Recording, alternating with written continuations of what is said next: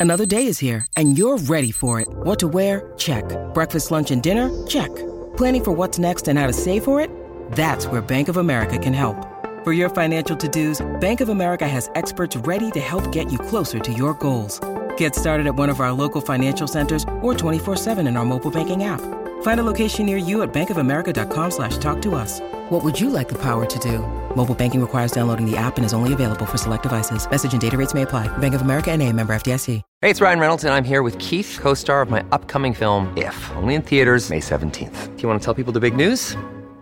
All right, I'll do it. Sign up now and you'll get unlimited for $15 a month in six months of Paramount Plus Essential Plan on us. Mintmobile.com slash switch. Upfront payment of $45 equivalent to $15 per month. Unlimited over 40 gigabytes per month. Face lower speeds. Videos at 480p. Active Mint customers by 531.24 get six months of Paramount Plus Essential Plan. Auto renews after six months. Offer ends May 31st, 2024. Separate Paramount Plus registration required. Terms and conditions apply if rated PG. Mom deserves the best, and there's no better place to shop for Mother's Day than Whole Foods Market. They're your destination for unbeatable savings. From premium gifts to show-stopping flowers and irresistible desserts. Start by saving 33% with Prime on all body care and candles. Then get a 15-stem bunch of tulips for just $9.99 each with Prime. Round out Mom's menu with festive rosé, irresistible berry chantilly cake, and more special treats. Come celebrate Mother's Day at Whole Foods Market.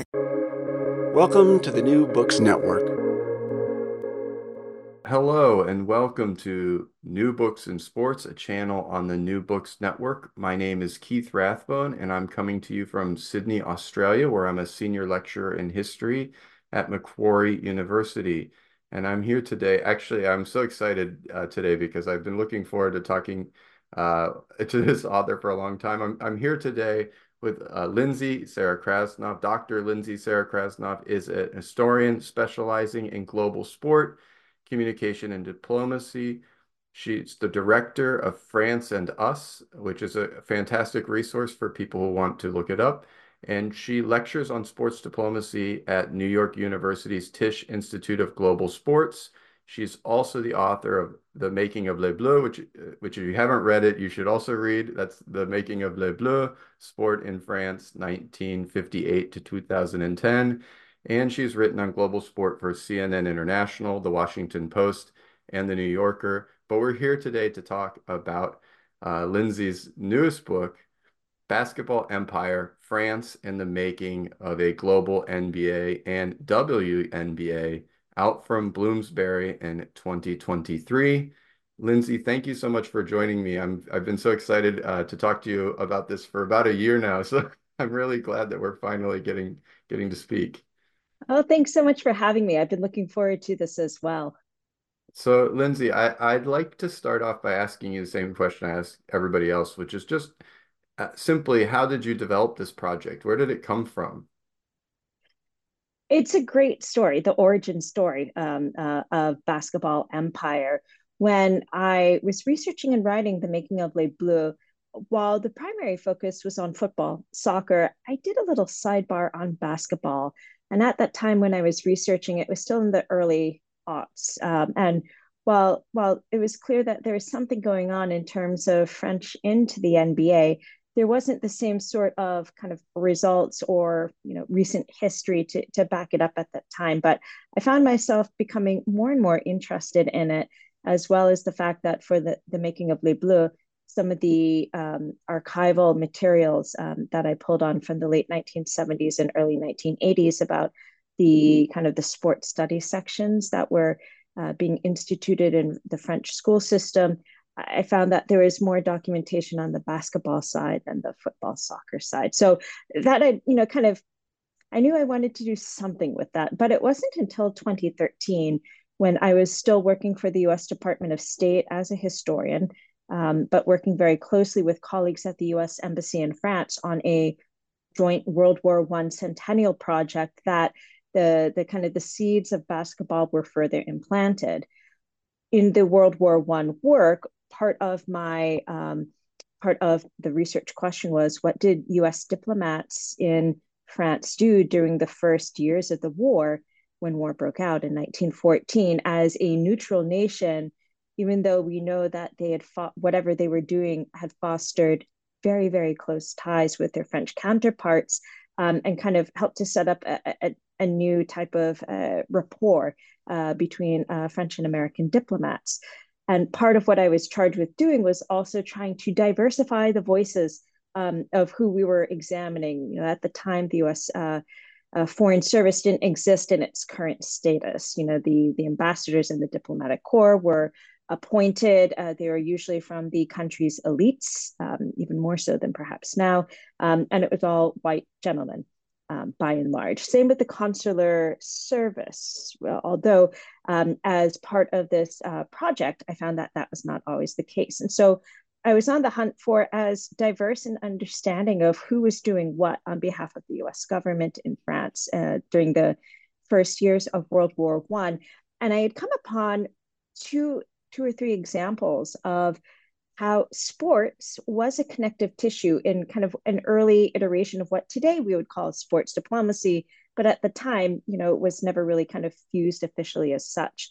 Sports diplomacy uh, the you know our common definition being when the acts of the diplomatic world communication representation and negotiation intersect through the sporting realm um, whether it be through an officially credentialed government diplomat or representative of state and that includes um, uh, elite athletes uh, performing or competing on behalf of the nation at uh, major international competitions or informal or non official sports diplomacy undertaken by everyday citizens. And while this latter is you know, far more diffuse and robust today in the 21st century, there were not that many of examples of it in the early 20th century. Yet I found that there is example of the US consul in Saint Etienne, France, William H. Hunt, who was stationed there for about 20 years. He was one of the very few African Americans in the US consular service at the time posted overseas, and he was posted to France. And he used sports, particularly rugby, to assimilate into his local consular district. Um, he rapidly became the president of the local rugby club in Saint Etienne. Uh, the it was the uh, the that club still exists today as Case uh, Rugby uh, in Saint Etienne, the professional team there. Um, but William Hunt was its longtime president, um, and it kind of used sport unofficially to foster relations with local French people and to push his case.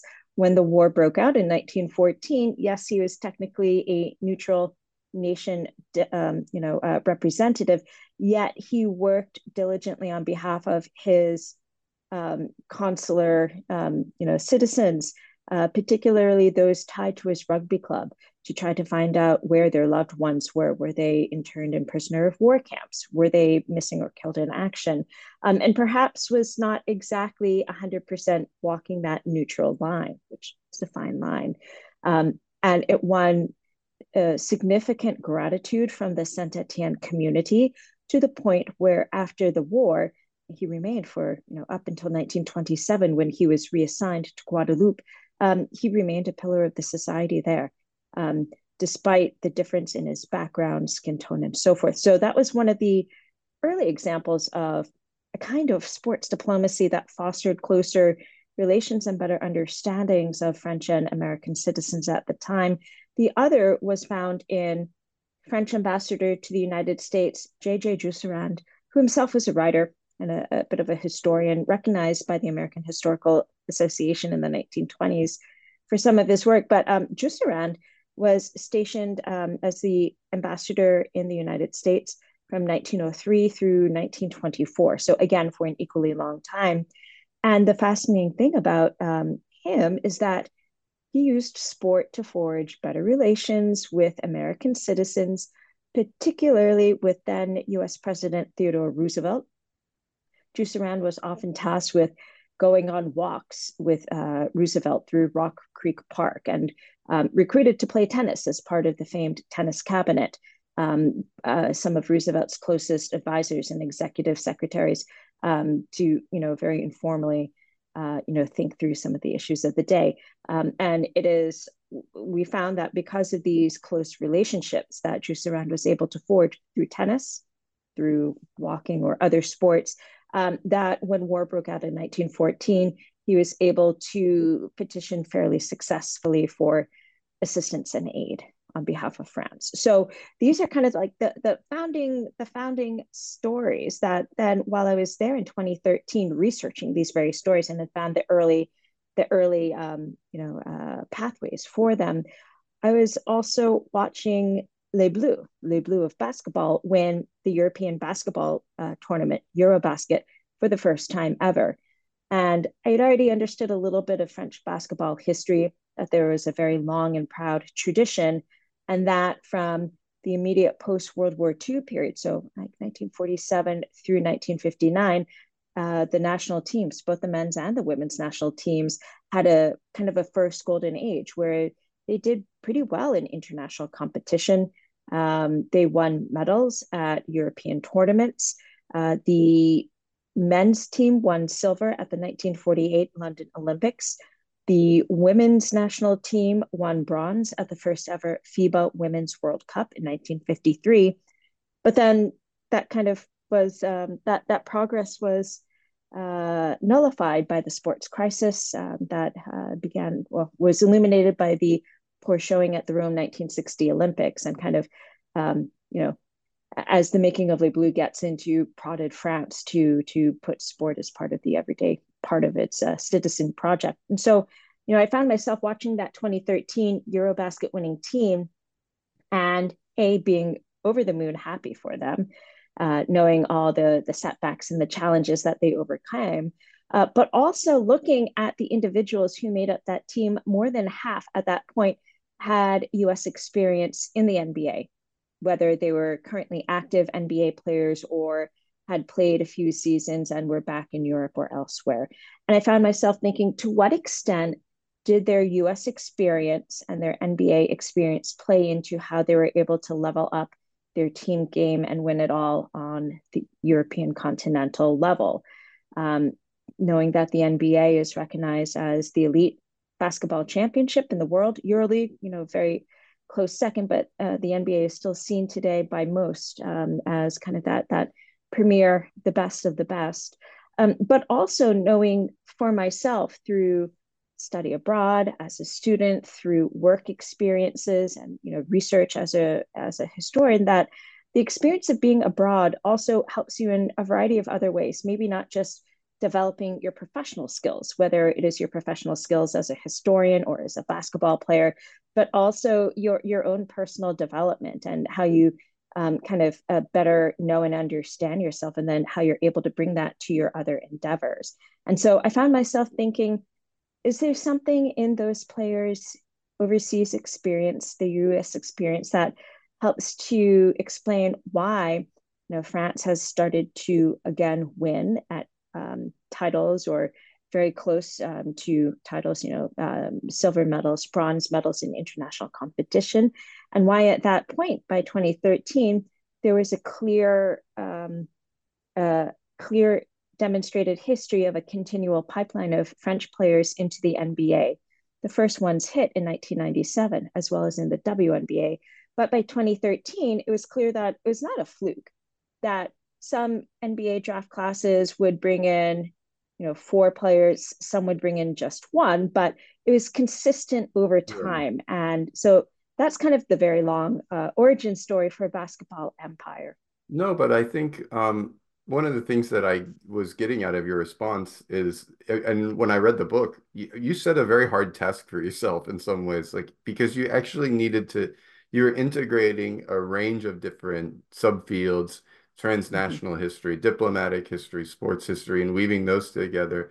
But also, I mean, even in your response here, you're kind of talking France and the US, but when you use this term basketball empire, and I would ask you here in a sec what what you meant by empire, you don't just weave together France and the United States, but you also have the, you know, French Antilles and Africa. And so I, I wondered, um, you've talked a little bit about your why you why you wanted to do this diplomatic history, but I wondered um, a bit if you could explain to us why you called the book Basketball Empire. And probably people who do French sports history are already twigging a little bit to some of the mm-hmm. reasons, but uh, maybe you can tell us uh, what what what led you to this uh, great title and what you meant by empire. Whose empire is it? Is it France's? Is it the United States? Is it the NBA's? Uh, whose empire? A hundred percent. And uh, you know, the the title Basketball Empire is very much an homage to Laurent Dubois' uh, groundbreaking work, Soccer Empire. Um, and you know what what I hoped to do with Basketball Empire was not to replicate what Laurent has so brilliantly done in that foundational piece of work, but to provide kind of a different kind of point into how sport more broadly um, by France, uh, particularly in the 21st century, um, has certain degrees of success as measured by titles or medals or number of players in elite leagues or a, a variety of different barometers. Uh, but is also one of the most diverse and democratic milieus in French society. And it is thanks to and because of its colonial history and the post colonial legacies, as messy and as complicated and complex as those are, without that, we would have a vastly different situation today. And it is because of that diversity that enables uh, France to kind of play um, in the world globally within the sports scene today. And I, I, think most within the sports realm in France today very much understand and acknowledge um, that. Yeah, I um, I I definitely, when reading it, I, I I got the homage to the to Laurent Dubois' book, but I didn't. Your book and his book are totally different. in a good way, in a really productive way. I mean, he's not as interested in in the diplomatic angle in some ways, uh, but also um, for people who are really interested in sports history, your your work drives more deeply into the kind of function of of the Fédération Française de Basketball uh, and and of the NBA than than Laurent's work looks at, for example, the Fédération Française de Football, he, which he doesn't really he he, he hadn't mm-hmm. really um, looked at that as a kind of institution. Uh, so I appreciated the kind of differences. I, I want to. There's just such a rich book, Lindsay. So I don't want to. I we could talk at the we could talk at the macro level for a long time, um, and that would be good. But then listeners wouldn't wouldn't have some of the sense of the particularities. Uh, I would say, for people listening, there are three sections. Uh, the first section kind of uh, the three sections of the book. The first section kind of deals with this longer history of basketball in France. And there's a second section that deals particularly with uh, basketball in this late aughts, uh, early to late aughts period, where we have this emergence of this, as as what Lindsay was calling it, this um, globalization of French stars as they enter into the NBA. And then there's a final section. Um, I want to make sure uh, it's called Glowing Global, but it looks um, in some ways at at the what the what the formation à la française is, like why the French system has been so successful um, at at producing global stars uh, in a way that other countries have not. Um, and so I, I'd I'd love to look at each one of these sections in in part and and very much just in part because for people listening, this is a really rich book and it it has uh, not only the kind of you know broad scope but it has really a lot of like interesting texture to it with a lot of people who even as a, as someone who studies french sport i was like oh I, I didn't i didn't um you know know this person was doing that. I didn't know this person was doing that. Although i interviewed one of the people you mentioned in the book um who was a french uh, basketball player in during the vichy period and he later became a official at the fédération française de basketball um, although I'm blanking on the name, but as soon as I came upon it in the book, I was like, oh, I've interviewed this guy. um, at any rate, I, I wonder if you want to start, Lindsay, because um, we talked a little bit about basketball in the 1920s, that early origin. Um, and really, the first section of the book, in some ways, deals with, I don't know if you want to say, the kind of origins of French basketball in in line with this kind of American influence and how they are in tension and in in in collaboration. So I wonder if you can mm-hmm. kind of you know what what are you trying to do in the first part of that book in the first section of the book and maybe if you can I don't want to know do you want to start all the way back at the bas- basketball in crisis or do you want to maybe start in that post 68 moment or um, so we can start kind of with the you know with the kind of reintroduction of French basketball to its ami americain in the in the early 50s. Um, the interesting thing about French basketball is that it, it, was the first place where basketball was exported when it left North America. So if basketball is invented in Springfield, Massachusetts in 1891, it next is taken to France and in Paris, December 27th, 1893, is the first basketball game on European soil at the YMCA building on Rue de Trevise in Paris, which is still there. It is the oldest existing um, original basketball court in the world, and actually a really interesting kind of symbolic um, uh, kind of um, legacy of French and American informal sports diplomacy. That's a whole different story. Uh, but um, from pretty much that early introduction period, with the exception of the, the immediate two World War periods, French basketball developed on its own, independent of the American cousin. Um, and uh, there is a compilation uh, co-edited by Fabien Archambault, Loic Artiaga, and Gerard Bosc, Le Continent Basket, uh, that came out, I think, in 2015, that does a really good job kind of dealing with the spread of basketball from there through the rest of the European continent, but also how kind of French rules were dominating at least part of that strain. Um, so the book begins with um, the first American to really mark French basketball after World War II, Martin Feinberg.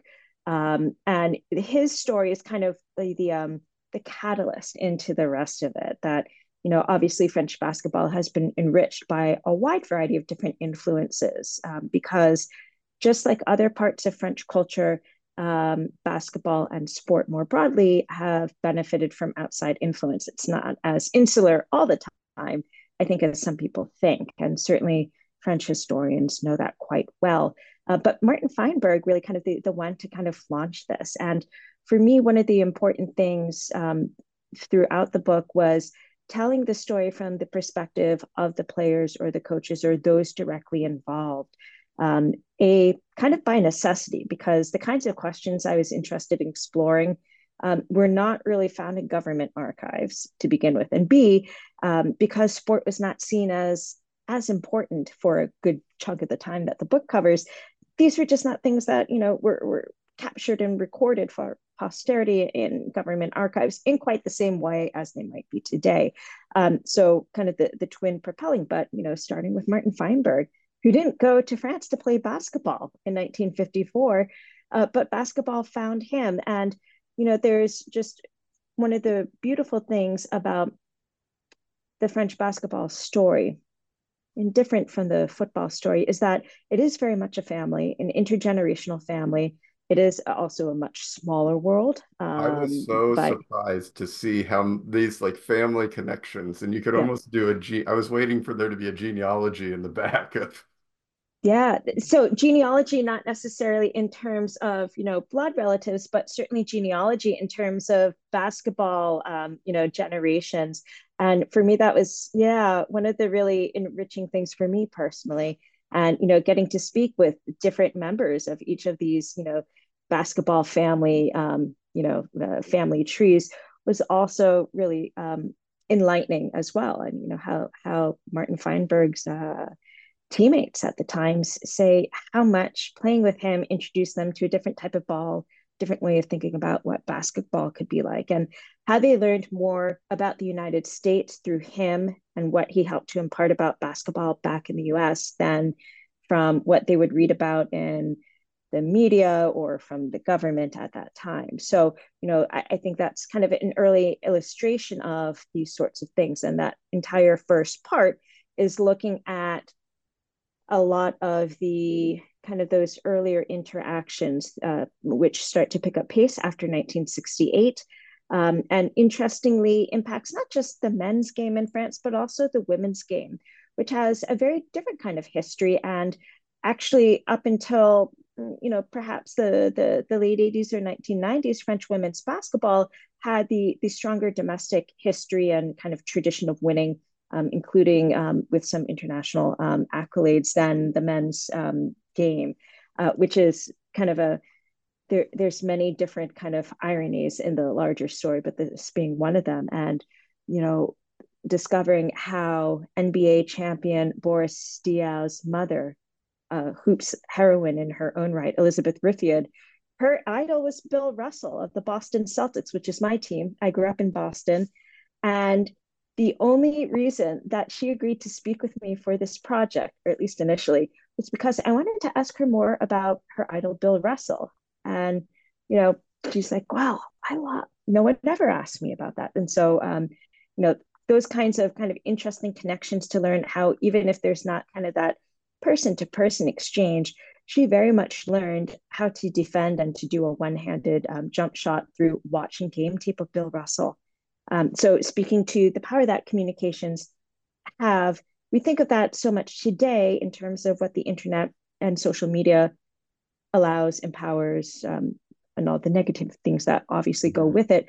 Um, but I don't think, as historians, particularly within sport, yes, we talk about the the power of images, the power of moving pictures, and you know, television, but the ability to have game tape for a player overseas to watch the best of the best and to rewind and keep hitting play and replay over and over and then try to replicate that. For me that was something entirely new and really spoke to a type of technical exchange that i had not thought about before but which in the process of doing the interviews and the research became clear that many of a certain generation did that. Yeah I, one of the things i loved about the book was how you know, you interrogated this notion throughout of it of the idea of a difference between French and American styles, and it wasn't just kind of a a technical difference on the court, uh, but also differences in preparation, and in, differences of attitude, and differences of approach. Um, it was really interesting to see that, and at times, sometimes, you know, the these the movement of players or the movement of tape or the I mean, the obviously the internet now has allowed for these styles to approach each other, but they never actually kind of entirely overlap. And they're and they're just different value sets as well. Like this idea that French basketball was about, you know, the the team and the movement of the ball and not and not about athleticism and and and so much, but then always players who who on both sides were like, no, I'm gonna show them that I can the Americans who came to France, showing them I can pass. I know how to pass and the French uh, players coming over to the U.S. who could who could throw one down, you know, and and play above the rim. So it was really um, that's one thing I loved about about about the book as a whole. But there was a really tricky chapter in that first bit, uh, triangulating foundation 68 to 84. I wonder if you can talk a little bit about about that because I think that encapsulated in some of the ways some of the the the value of the book for people who are reading it who want to be who are interested in transnational sports histories because you, this is something you do really well. Um, so i was wondering if you could talk a little bit about that chapter in particular maybe the difficulties of this kind of triangulation of multiple empires. Yeah um, that was the most difficult chapter to write of the book. It was also i think one of the very last ones i wrote even though it was the one that I had the most information on and kind of completed the research, you know, earliest. Um, just because figuring out how to put it together in a narrative that kind of made sense, but still fit in with the, the rest of the rhythm um, and hopefully didn't lose too much rhythm either. Um, you know, the triangulating uh, this particular chapter talks about the evolution in uh, French men's basketball from 1968 through 1984, um, kind of the period where you start to see the floodgates open and more American players come into the French league, which was not professional until 1987. So it was amateur or semi pro because the American players and some of the other foreigners they would get paid under the table or the teams or the companies that were their sponsors would provide. The apartments the cars you know a job good, teaching good english.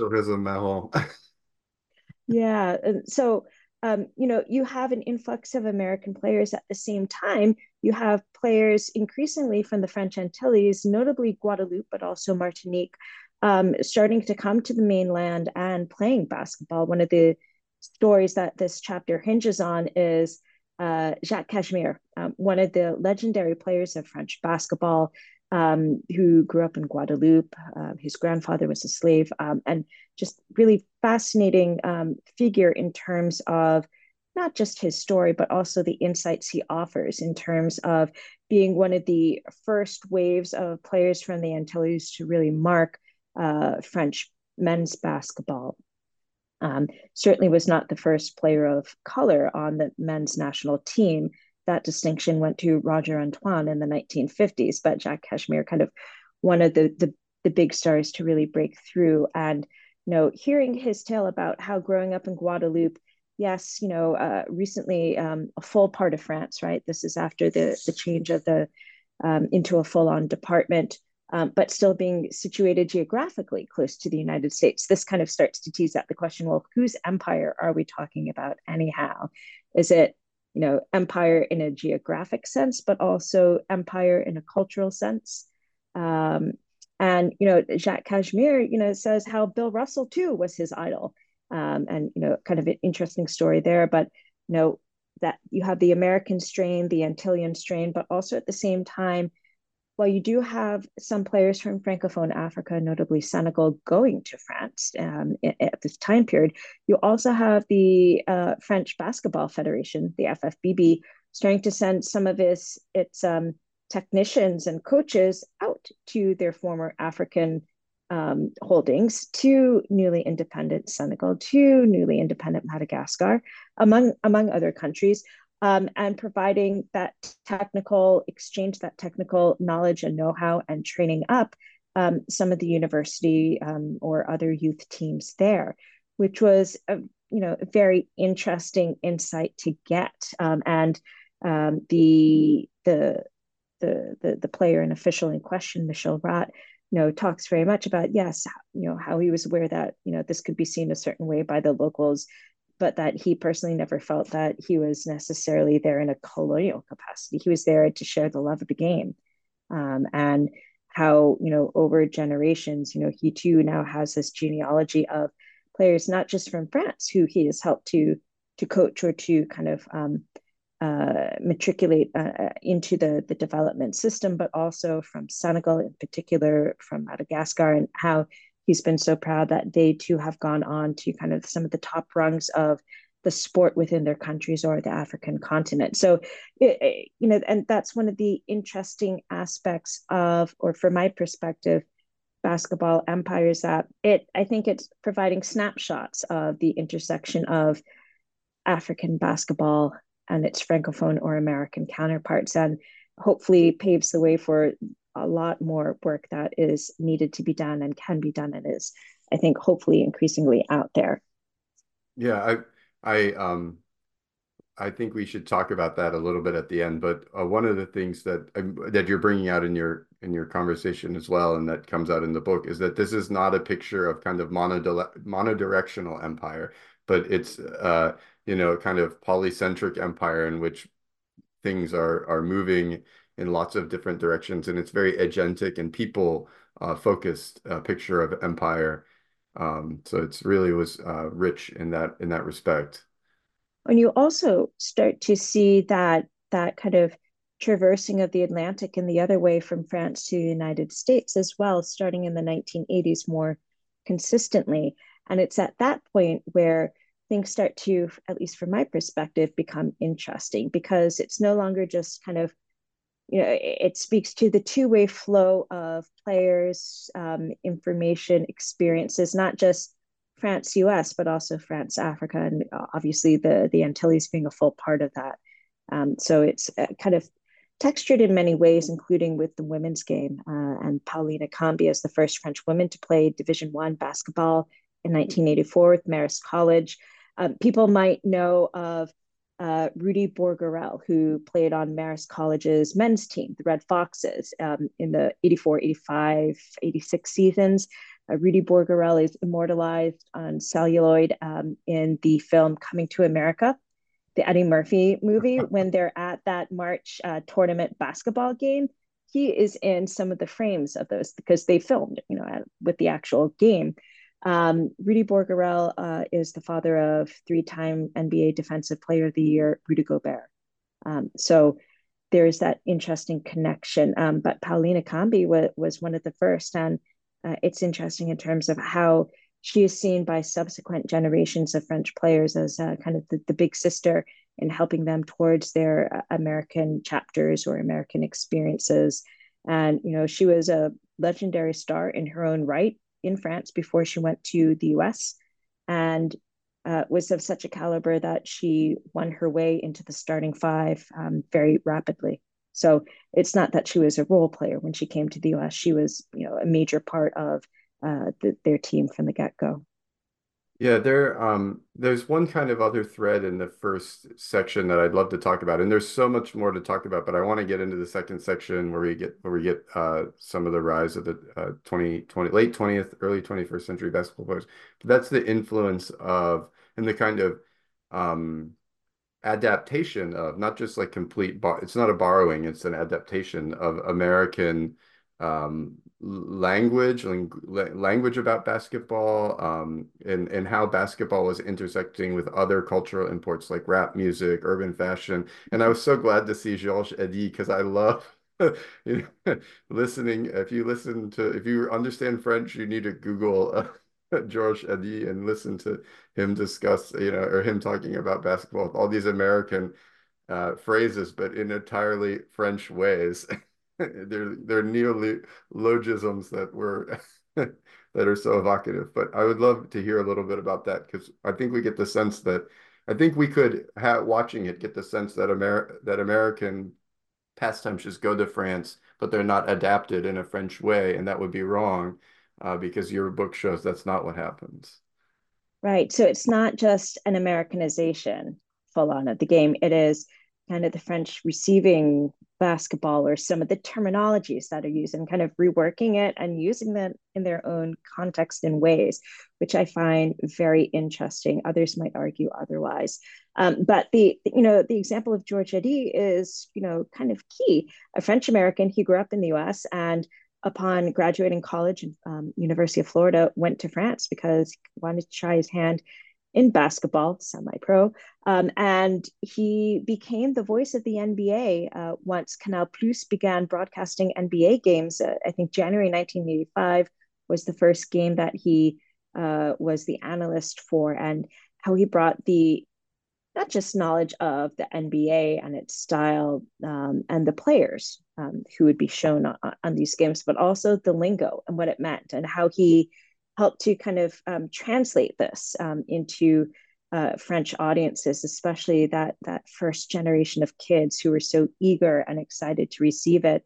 Um, and today, he, George Eddy is still super active in the basketball scene, and um, you know, helping to be a key conduit and, and ambassador uh, of the sport at large. And I think that's one of the interesting things for me that comes out is that it basketball is not just about one identity but it's about multi identities, multiple layers of identity at the same time, with perhaps um, the global identity of being a basketball player or being part of the basketball world, kind of that that overarching um, sense that you know there, there's common reference points, right? Um, Michael Jordan or the Dream Team, um, Tony Parker, uh, Victor Wembanyama.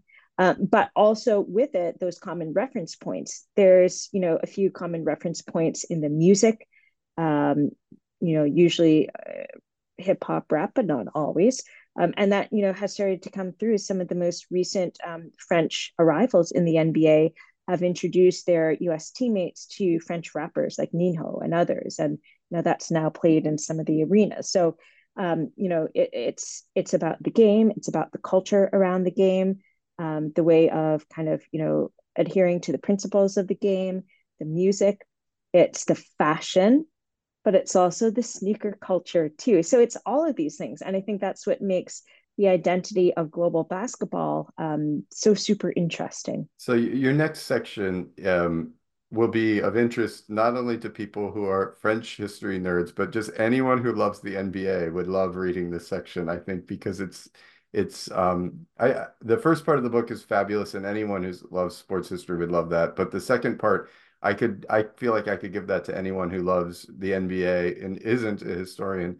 Uh, it's so rich and it's uh, a focus on these 21st century basketball players and how they act at, these French basketball players, how they act as sports diplomats in the US. You look at Tony Parker, Boris Diaw, Sandrine Gruda, Nicolas Batum. I, I, mean, on and on and on. I, so I wondered um, if you could talk a little bit about how you saw these people as sports diplomats, and maybe um, you know if you want to talk, eh, they're, they're, they're, each one of these chapters focuses on one or two players.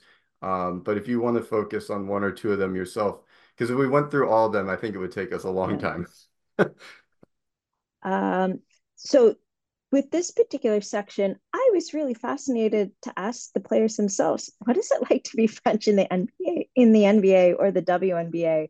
You know, you you know, from the most mundane parts to kind of the bigger picture things.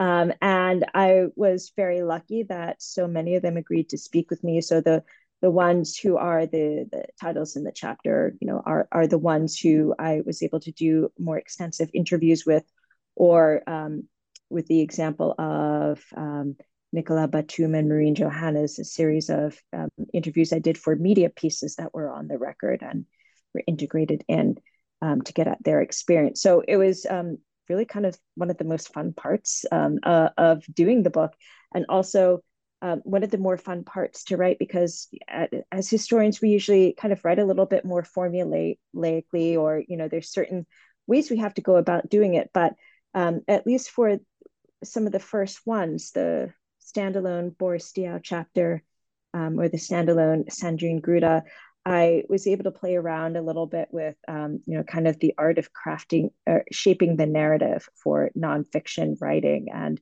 that, you know, as a writer, that's always kind of fun to to do and try to reimagine how you might do things.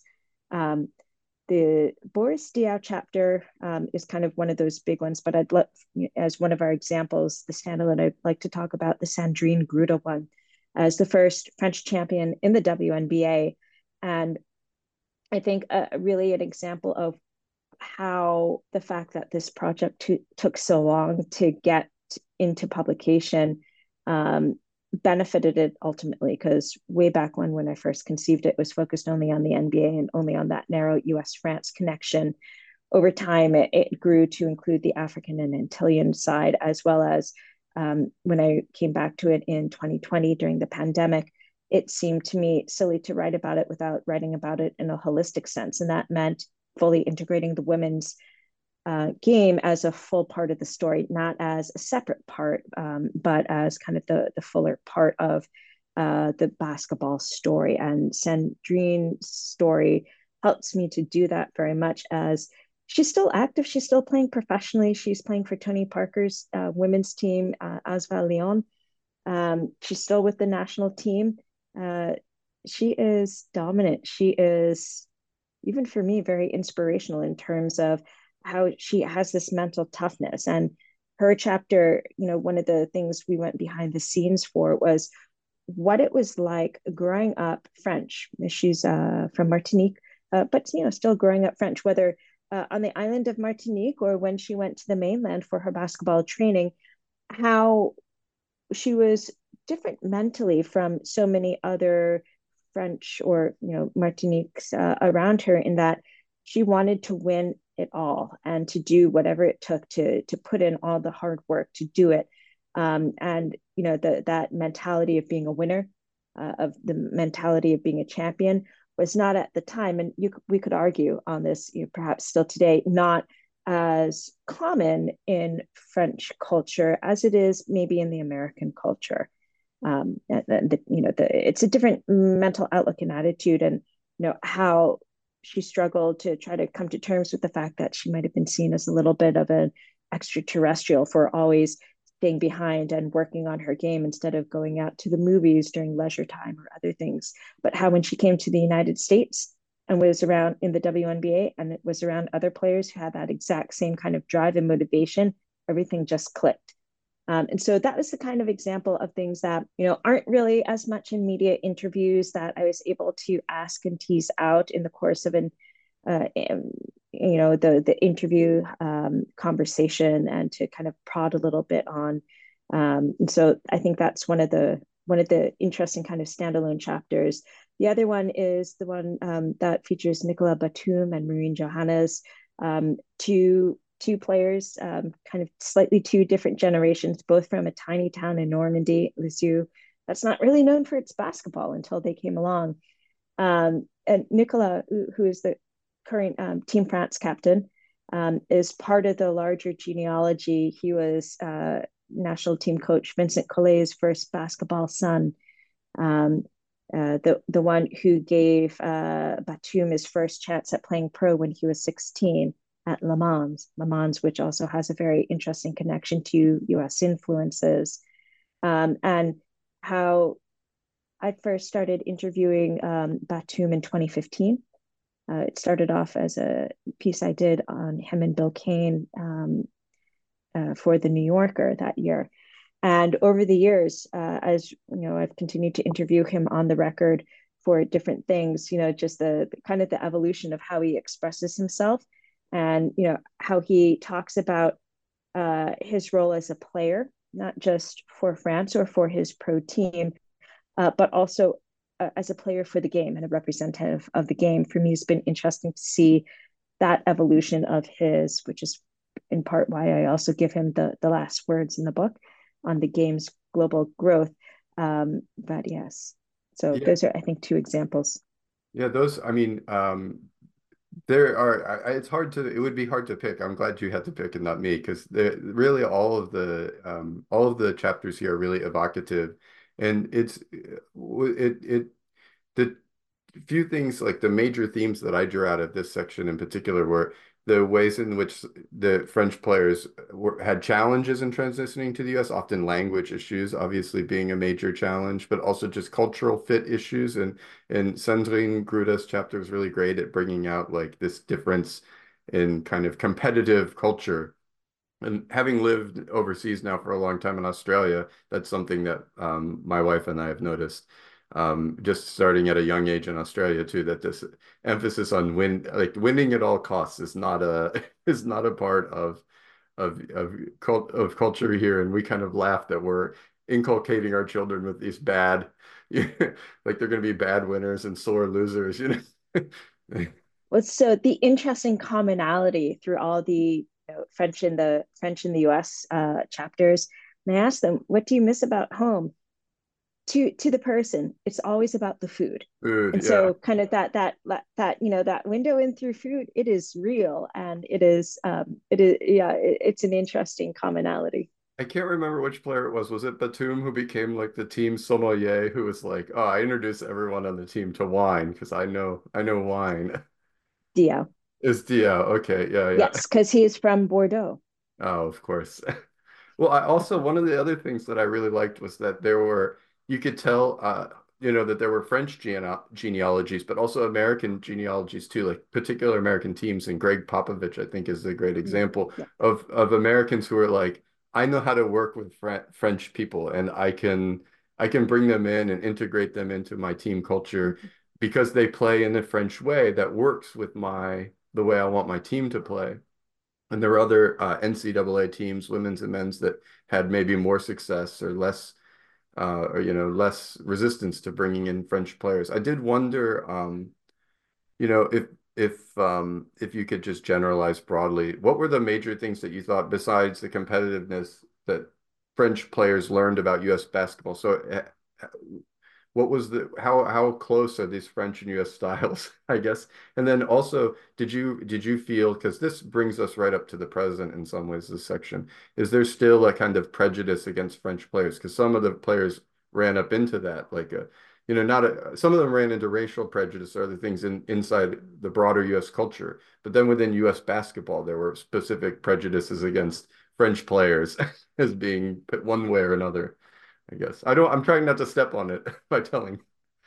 Yeah, um, and it is one of the non-players who is featured, who I think can speak and does speak in the book most freely about um, some of those French prejudices, and um, I I think all of us would make the argument that with the very recent, um, you know, history in the making uh, of Victor Wembanyama, uh, but also Bilal Coulibaly and Washington, um, these two French rookies who are coming in and defying the odds and re- actually having really good starts to their rookie season in a way that kind of um, puts puts all of the hype to bed, right?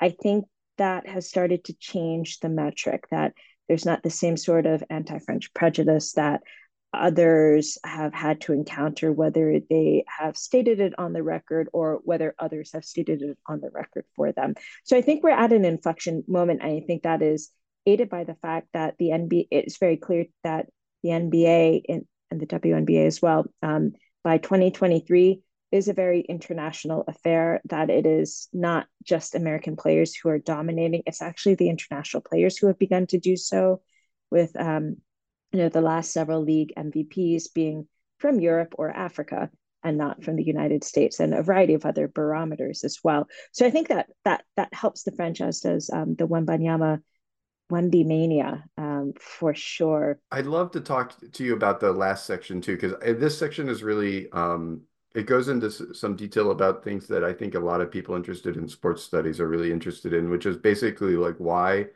why has France been successful in, this going global moment? And I wondered if you could talk a little bit qu'est-ce que c'est la formation la française, you know? and talk to us a little bit about INSEP, which is so present in the book, which we haven't talked about, or in the Pôle Espoir. And when even when I asked NBA NBA um, officials and movers and shakers, you know, why why it is France.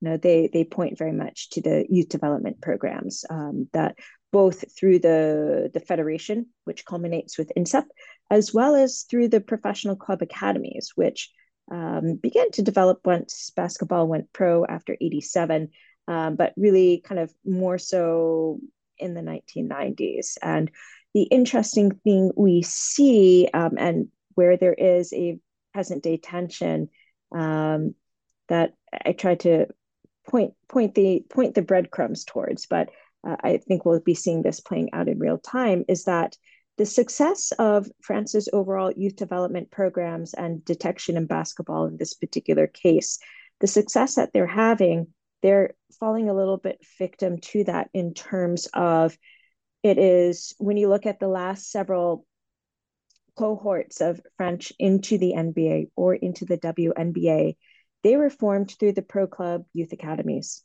and not at INSEP. Um, and that is a problem for the for the federation, right? Because they are still tapping into the best of the best, um, but you know, increasingly some of that um, is you know going to the pro clubs, and so this is going to be a, a continued tension point well into the 2020s as both try to grapple um, and um, come to terms with each other. I think the last French NBA player uh, to be pretty much mostly formed at INSEP was Evan Fournier.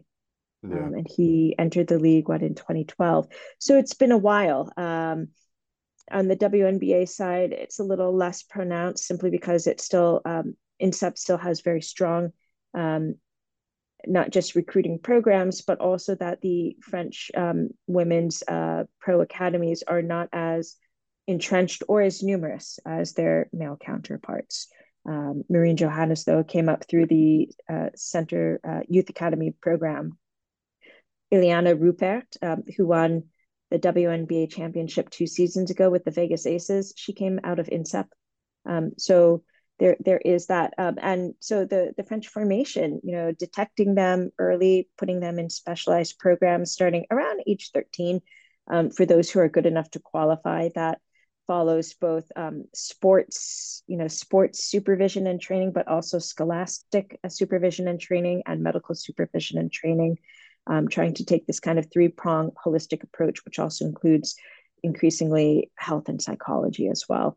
Um, this is something that's been there, kind of really known on the football side since the since the mid 1970s, and the the National Training Center at Clairefontaine um, has certainly produced Les Bleus of football for for mm-hmm. generations. Mm-hmm. INSEP uh, uh, now um, the the pro club academies in basketball uh, doing that that very same thing, uh, but really kind of bringing together some of the country's best players and having them play and learn and kind of grow up grow up um, together um, you know is, is, part of their secret sauce yeah the player academies i, mean I, I i'm very curious to to ask you about what influence you think this french development system has on the nba but also maybe globe globally on other countries but it was interesting to see because the the fight between the Fédération Française de Basketball and the the player academy seems to be around the payments that they can get from the NBA when people leave. Um, and and uh, the player academies also often benefit big time from players who come back from the NBA who bring money uh, and um, their own skills and expertise, uh, like um, Tony Parker, for example, being a great example uh, back. So I do wonder if there's a kind of a, a positive feedback loop with with the player academies that won't work, at least on the men's side, maybe for INSEP um, in in the same way. Yeah, you know, I think that's something that still is a work in progress. And, uh, you know, depending who you talk to, it's a more positive um, uh, step or, or, or more negative one. I think overall, what we have seen over, say, the past decade, um, decade and a half, um, has been far more positive relationships between the NBA, the FFBB, INSEP, and the youth academies, um, kind of in this larger project of forming uh, top talent, and we're you know training it to to play at the elite the elite level, both in international competition as well as professionally. Um, think, so I think. Mm-hmm. Sorry, I didn't. I didn't mean to interrupt. I I just wonder because that could bring us to kind of one of your uh, final chapters that I found really fascinating. One of the chapters at the end, and that I also found really fascinating, which was rubbing shoulders with African basketball, uh, where I really found it almost sounded at times like the NBA and and French basketball and African basketball were again triangulating locally, and that sometimes the NBA was playing nice and sometimes it wasn't. and so both Fr French basketball and and the NBA were very much fighting in Africa to be the more influential. Uh, so I wonder if you can talk a little bit about that. And you brought it up earlier, so I was like, oh, I want to bring this up, but towards the end so it's very interesting as basketball is making significant inroads in terms of growth, popularity, mediatization, consumption uh, across all these different barometers across the African continent. Um, that it is the NBA uh, that is kind of leading the charge. The French still have their their fingers in the mold. Um, and when we talk about the NBA in Africa, I think it's critical to state that it is the NBA mark and brand, but it is driven by Senegalese, um, you know, homegrown um, Amadou Gallo Fall. So it is it is not an American, you know, um, propelling strategy and growth of the NBA in Africa uh, through Basketball Africa League. It is Amadou Gallo Fall, uh, born and raised in Senegal, who went to the United States on a basketball scholarship. Um, uh, he played at the University of Washington D.C. Um, so, you know, very much kind of a beneficiary of that whole system. Um, but given the historic ties between Senegal and France, perhaps a little bit closer than some of the other Francophone African countries, uh, particularly in basketball, at least, then, you know, there, there, there's that kind of natural connection when we talk about the NBA in Africa. It's the NBA in Africa, it's the NBA in North America. And there is that kind of pole that goes also through France. You see this as well um, at competitions such as um, Quai 54, the world's biggest street ball tournament that's held every summer in Paris.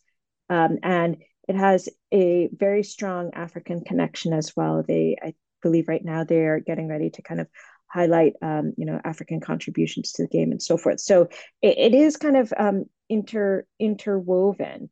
Um, when you talk about French government sports diplomacy and how that provides an umbrella for some of the French sports federations to engage with counterparts in different parts of the world, particularly Africa.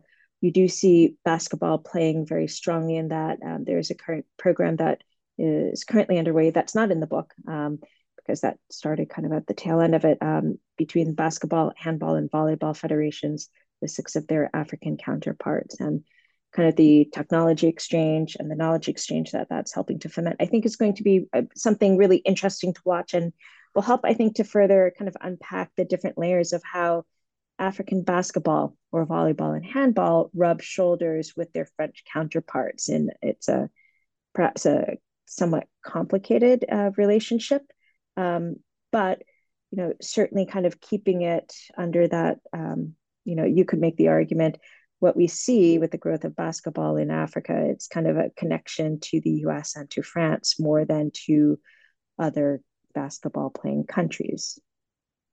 Absolutely. look, I, I wish we could talk for uh, an, another hour, but we can't.